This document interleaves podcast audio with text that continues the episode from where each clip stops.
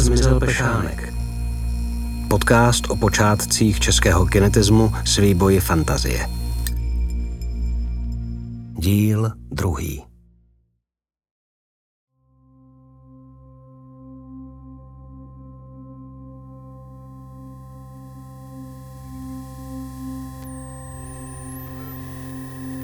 Elektřina se stala hybnou silou, která revolučním způsobem přetvořila charakter měst. Volt, volt, Volt, ampér, ampér, ampér, watt, watt, Tesla, Tesla, Tesla, křižík, křižík, křižík. Svět si hraje s vaším ušním bubínkem. Stáváte se elektrickým pramínkem. Fonomotory a mechaničtí ptáci vzlétají až ke hvězdám, odkud se k vám vrací. Žárovka vyrazí ti z očí brýle. Jak láska měníš černé v bílé.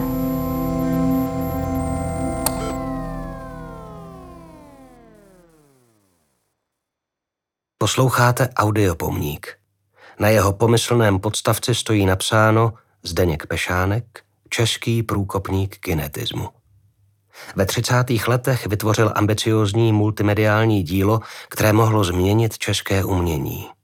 Ale zůstalo po něm jen prázdné místo na fasádě Zengrovy transformační stanice v Praze. Kam se ztratilo? A proč vše kolem Pešánka záhadně mizí? Otázky, které nedají spát naší hlavní hrdince Aně a které budou brzo pronásledovat i vás. V prvním díle Anna poprvé otevřela Pešánkovou knihu Kinetismus a začala snít. Avantgardní umělec v jejich představách nečekaně ožil. A aby ho Anna lépe pochopila, vydala se do Kutné hory, kde se Zdeněk Pešánek narodil. Sedí sama v kupé rychlíku Vysočina. Vlak nemá spoždění ku podivu. Snaží se utřídit si myšlenky, které si trochu chaoticky zapisuje do počítače. I když přesně neví, co chce v tomto slunečném odpoledni v Kutné hoře najít, rozhodla se, že bude věřit své intuici. Má v hlavě jeden pevný bod své cesty a to jí stačí. Chrám svaté Barbory. Pešánek se narodil v červnu. Jako já? On byl taky blíženec. Jeho blíženectví by možná vysvětlovalo, proč se v něm mlely dvě osobnosti. Jazyk, jakým napsal kinetismus, to je Pešánek inženýr.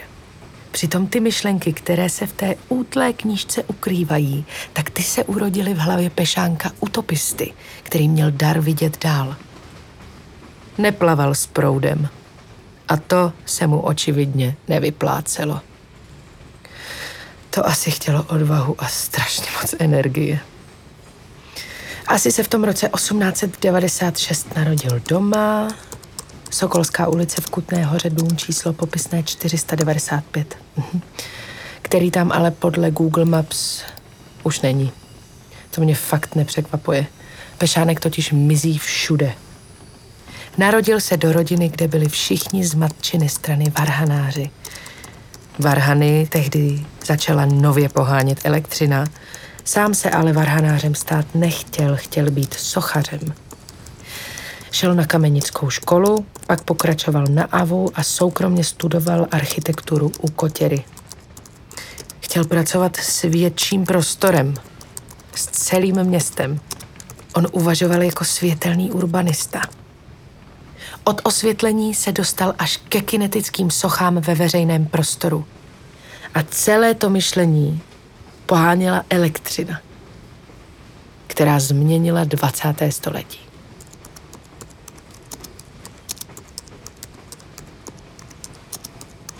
Anna si pod poznámky z Pešánkovy biografie dopisuje velkými písmeny otázku, která jí v Kutné hoře povede jako kompas.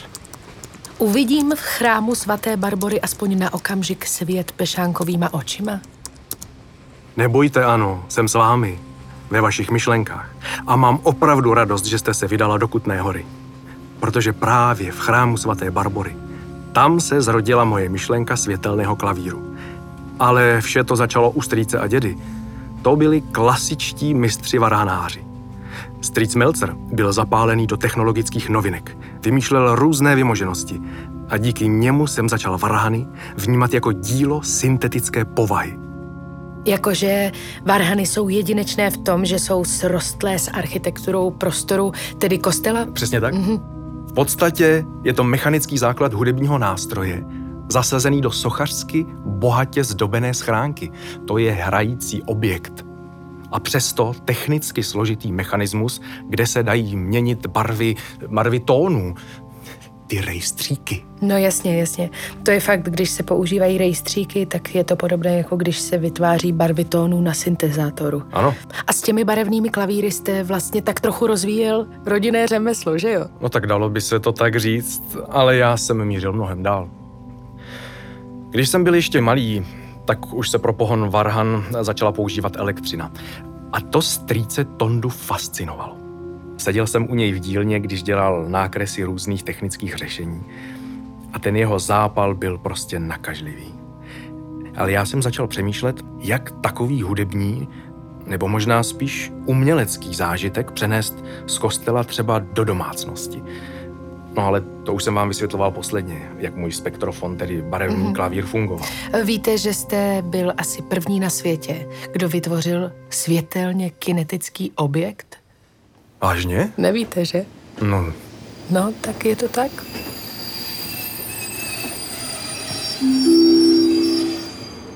Stanice Kutná hora, hlavní nádraží.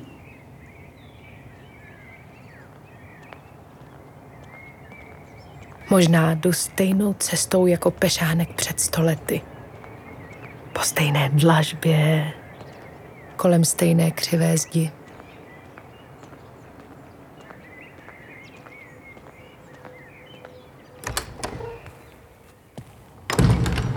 Anna vchází do prázdné katedrály. Cítí snad až patetickou úctu a mírnou závrať. Nekonečné vertikály zvedají její pohled k chrámové klenbě. Myšlenky se zpomalují. Je pohlcena prostorem. Prochází hlavní lodí katedrály, otáčí se a dívá se na varhany, které jsou na kůru. Nad nimi je vysoké okno s modrozelenými a žlutými vitrážemi, kterými probleskuje barevné světlo.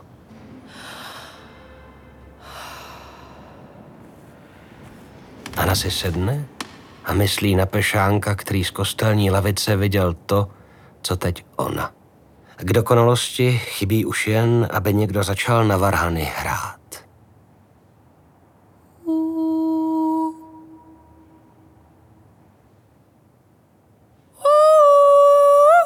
To je ale dozvuk, že? Vy jste zase se mnou. Ano. Přesně tady jsem sedával jako dítě, když varhaník hrál. Rád jsem sledoval tu souhru světla, zvuku a prostoru.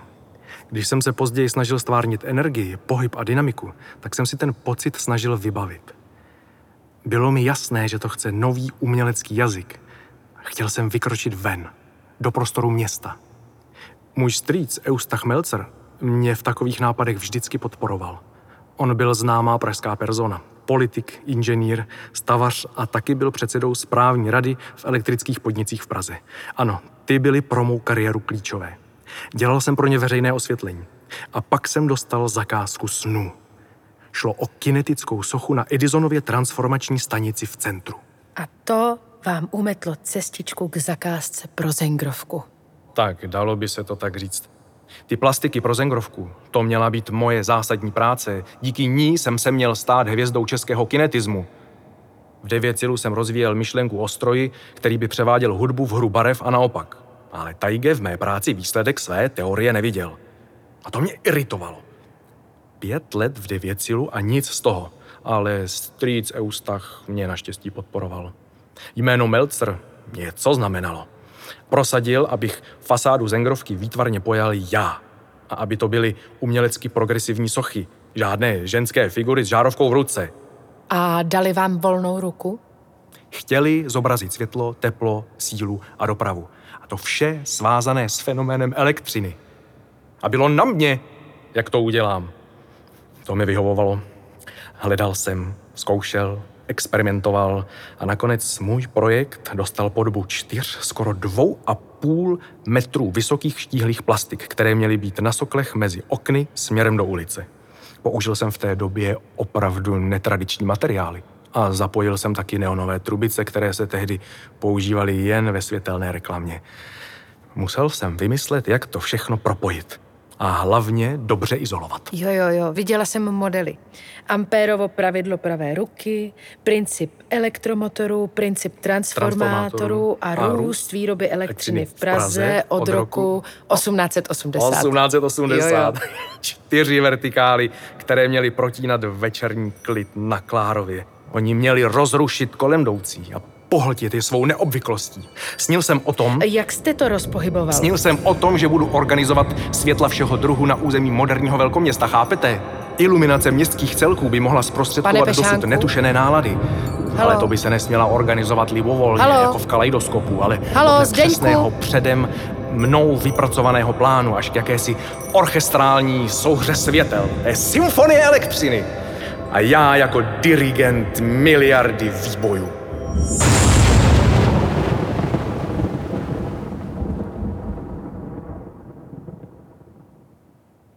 Anna se ze svého pátrání vrací domů, do Prahy.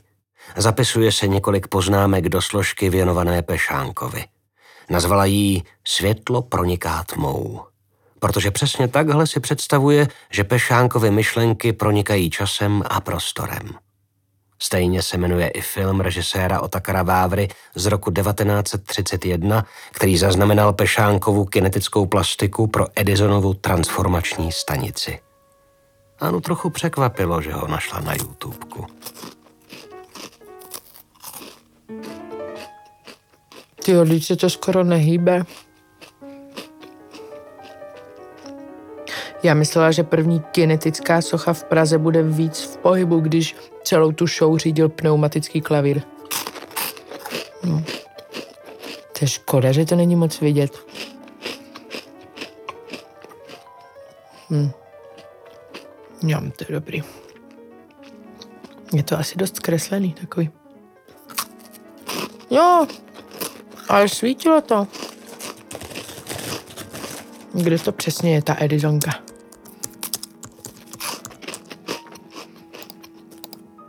V Jeruzalemské.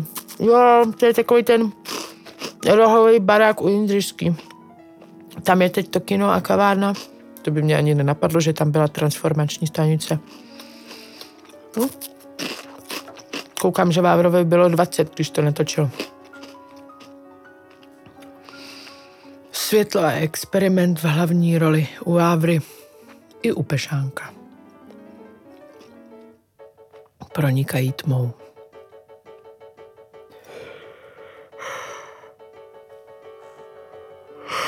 Tma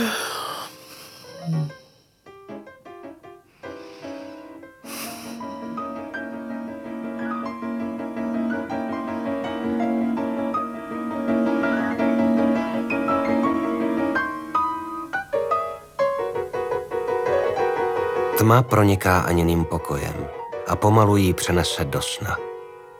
Ne zcela nečekaně se jí v něm opět zjeví kinetik a jeho manželka Jena.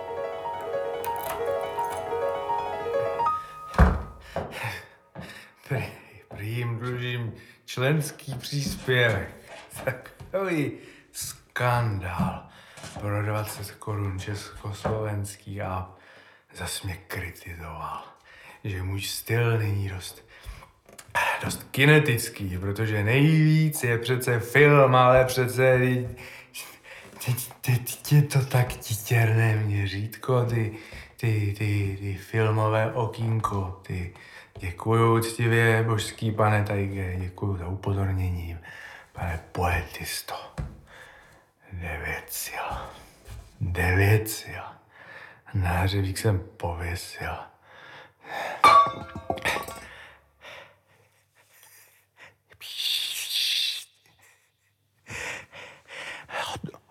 Odpust mi, drahoušku, drahoušku, ale no tak, žárovičko moje, pš, pš, pš. Noži, nožičky ti zahřeju, ty moje, o, Nesundal si klobouk, Dušinko. Ano, jistě. Klobouk, klobouček, věšá, věšáček, ano. A brýle. Ty na mě čekáš, Dušinko. Já, já jsem ty bliny zapíjel vodkou. A jako Karel. A, a to jsem asi neměl. Proč si nedosvítíš? Protože nám vypli elektřinu. Cože? Vy, vypli. Ano. Jak, Vypli. jak, jak myslíš to, že vypli? Vždyť- vždyť Já, já jsem synovec ve veliváženého Eustacha Melcera, předsedy správní rady elektrických podniků HLM Prahy. Vždyť já mám zakázku na čtyři plastiky ke stoletům elektřiny. Já? Zdeňku, No, ty si ten účet No. zase nezaplatil, viď? no, Ty si místo toho koupil těch 500 žárovek. 500. Ale 500 barevných žárovek.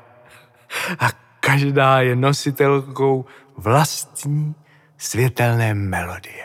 Vždyť o tobě píší národní listy. To je dobře. Duše moje. A ty nezvládneš zaplatit obyčejný účet za elektřinu. Ano. A ta melodie bude znít a svítit v pravidelně se opakujících intervalech. Ale víš, co tam ještě psali? Co? Že se prý Praze dostane originálního díla ze zcela nového umělecko-technického oboru. No, ano. Jemuž podobných nenalezneme dosud ani nikde v cizině. Proč tu máš tu svíčku? Ty, Zdeňku, Ty, kdo budeš kráčet ulicí pod Bruskou na Klárově, zůstaneš ohromeně státi před průčelím Zengrovy transformační stanice, před palácem elektřiny, obaleným do pavučiny z neonu. já mám pocit, že ty bliny byly trochu mastné, viď?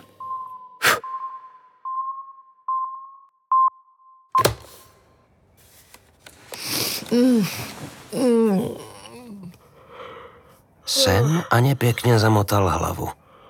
Před očima jí ještě zůstal obraz zengrovky, obalené do nekonečné neonové trubice. Vylézá z peřiny a zůstává chvilku sedět na kraji postele. Zadumaně zírá před sebe. Bože, co to bylo? A, vodka, bliny. A. Zengrovka, ježiš, já mám sny. A kde tam ty sochy vlastně měly být? No tak se tam asi dneska zajedu podívat. Vždyť to mám kousek.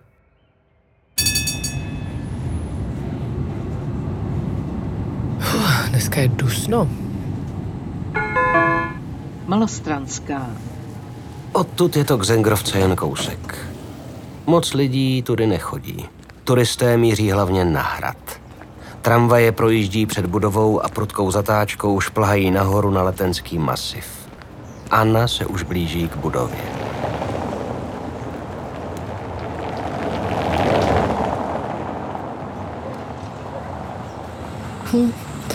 Je to docela nenápadný dům. Kolik v něm asi tehdy bylo kabelů? A jak to vlastně fungovalo? A kde ty sochy měly být? Mezi těma oknama? Jo, jo, to vychází. Jedna, dva, tři, čtyři, přesně. To by tam fakt sedlo. Ta fasáda jako by chtěla, abych na ní šáhla. Tak se tady prostě takhle chviličku přitisknu.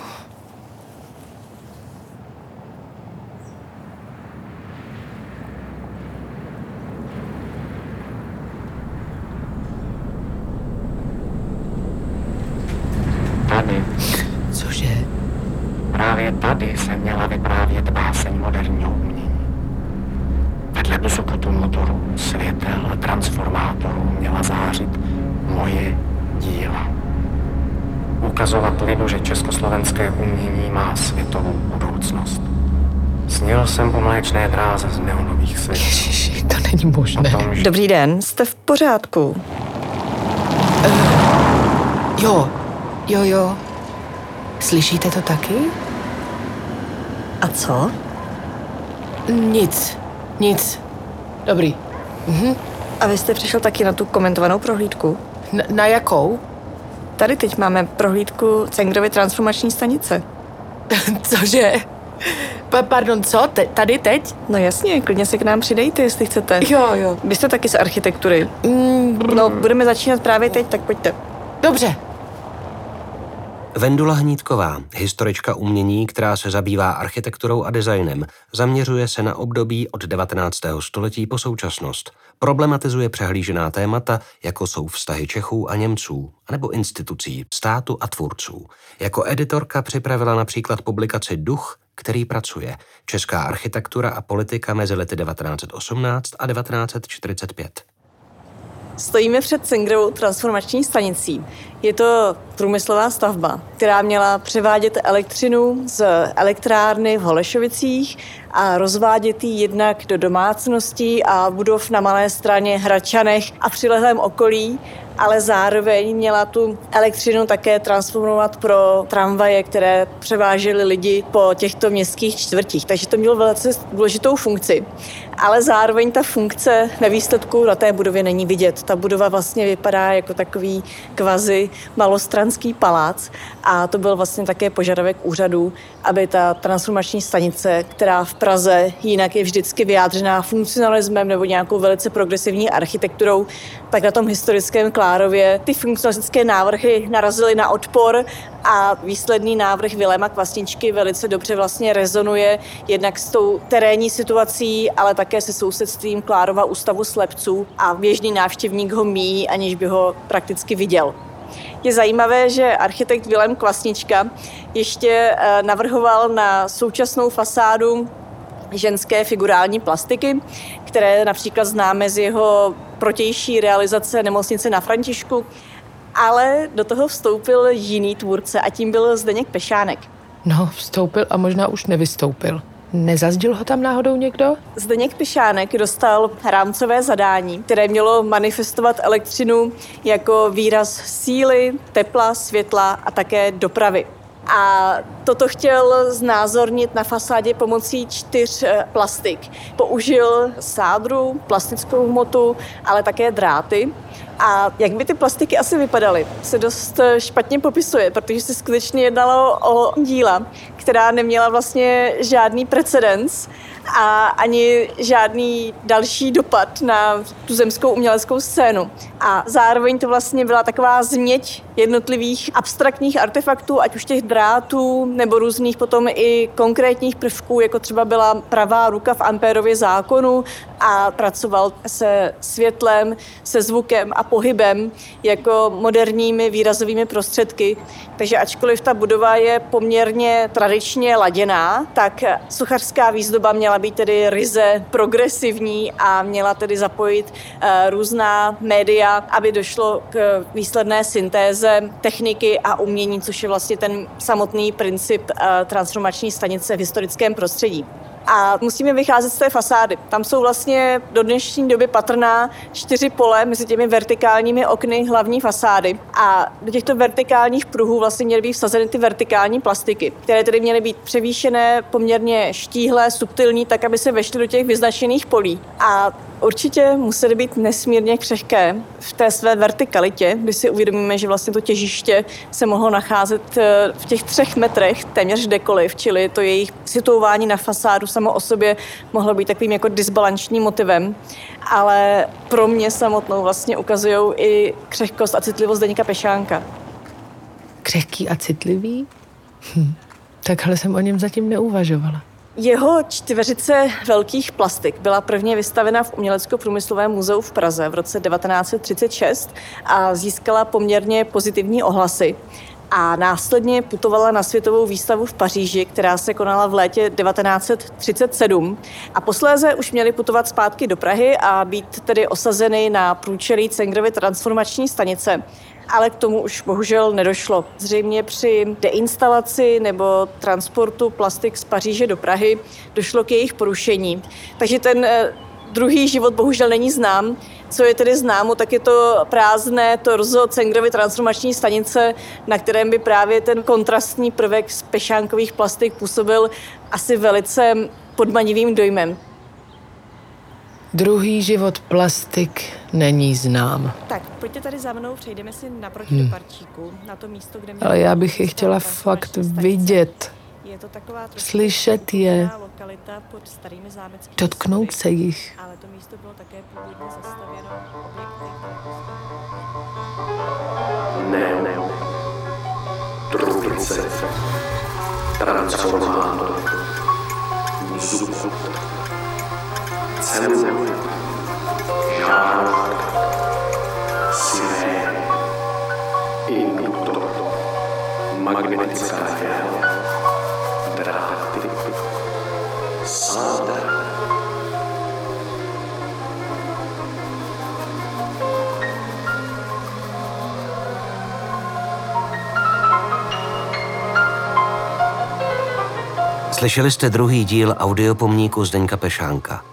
Není to příběh vítěze, co bral vše, ale člověka, který se nebál snít, riskovat, experimentovat. Věřil, že umění a věda můžou člověku otevřít nový svět zázraků. Pusťte si další epizodu. Jiskra vašeho zájmu, plamen vaší zvědavosti, to je ta největší podsta pro každého pešánka v nás.